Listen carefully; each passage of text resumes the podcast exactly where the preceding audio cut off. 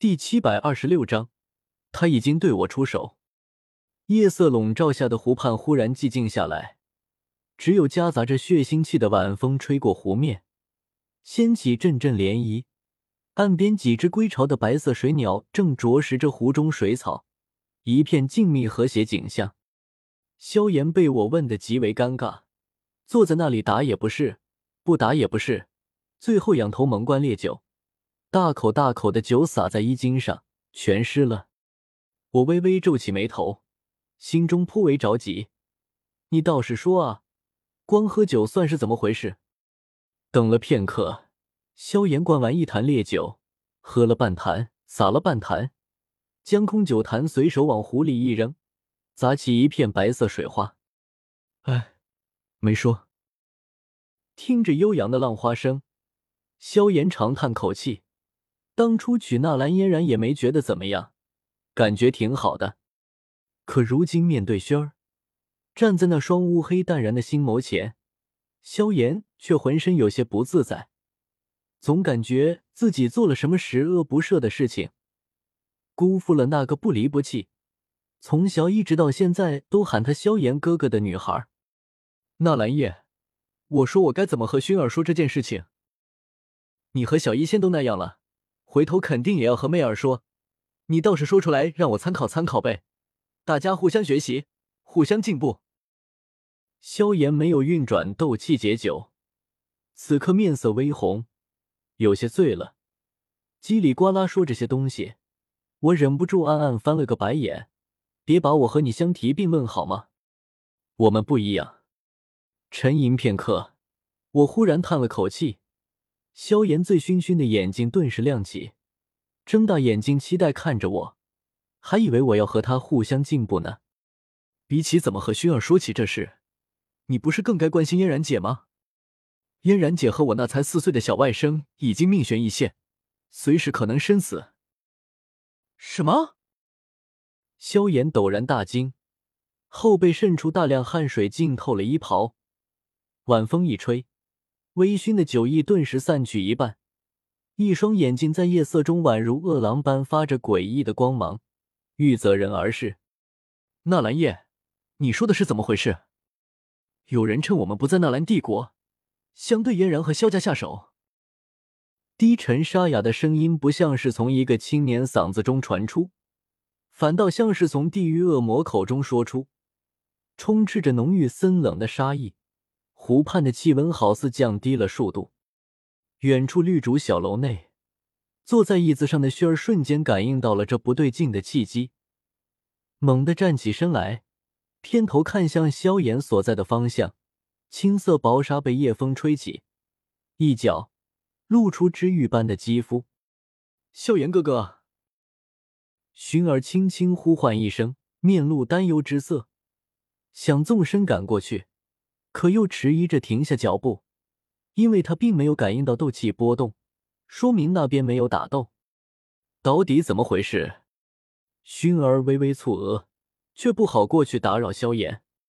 湖畔岸边，我临水而坐，看着昏暗水面上自己模糊的倒影，叹了口气：“事情不是很明显吗？你自己就在纠结啊？”我自己。萧炎微愣。脸上的浓郁杀意渐渐褪下，取而代之的是一抹深深的疑惑。黑色略薄的眉毛紧紧皱起，他在纠结的只是怎么把和嫣然结婚的事情告诉薰儿。忽然，脑海中好似有一道雷光炸响，萧炎猛地回过神来看向我，目光满是骇然：“不，这不可能！薰儿不会做这种事情的。”明白过来了。我手抱着酒坛，抬头看向他，夜色下一双眼睛格外明亮。你自己都在害怕将事情告诉薰儿，怎么就肯定薰儿知道以后不会这样做？我就是知道，我和薰儿从小一起长大，我肯定他不会这样做。我沉默片刻，嫣然姐现在才斗王修为吧？我们都在外面，纳兰帝国如今一个斗宗都没有，薰儿太强了。你看到他身边的随从了吧？光是尊者就有两位。他只要一句话，随便派一个斗宗去纳兰帝国，就能轻易杀死嫣然姐和我那小外甥，他们的命就捏在熏儿手上。熏儿想死，随时可以杀死他们。而你能做的，就是肯定熏儿不会杀了嫣然姐和我那外甥。说完，我嘴角忍不住露出一丝讥讽。萧炎双眼不知何时布满了血丝，就像是七天七夜没有睡觉，神情癫狂，忽然暴躁的对我大吼道：“你怎么老在说这件事情？我说过了，薰儿不会这样做，她从小就心地善良，从来不杀人的。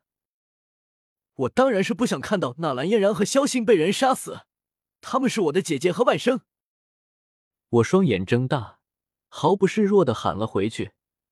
只是这萧炎有些癫狂的眼睛，我又低声加了一句，喃喃道：“薰儿已经对我动手了。”萧炎当场愣住，迅速追问我是怎么回事。我仰头灌了口酒，喝得很猛，有不少酒水洒落在衣襟上，很凉，比这夜色还凉。今天白天，在和第一个魂殿七星斗宗厮杀时，忽然有一道神秘力量降临在我身上，令我动作僵硬了下。导致我被那个魂殿七星斗宗击中，差点命就没了。将白天的事情缓缓说来，我略加修饰，隐藏了些不必要的东西，将这件事往轩儿身上引。萧炎听完只觉得不可思议，那个在他心中一直很温柔、很善良的女孩，竟然会做这种暗中杀人的事情。萧炎双眼呆滞，喃喃道。白天那么多人，你怎么就肯定是薰儿做的？那道秘法很精妙，也很隐蔽。冰河谷和魂殿要杀我，不可能这么麻烦。古族底蕴深厚，只有他们拿得出这么精妙的秘法。